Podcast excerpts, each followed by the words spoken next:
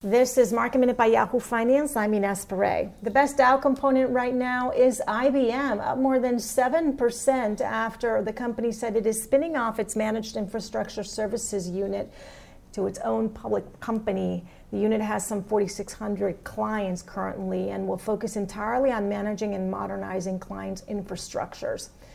Domino's Pizza is under pressure after some mixed results for its latest quarter, with U.S. comp sales growing 17.5% versus estimates of 14.6%.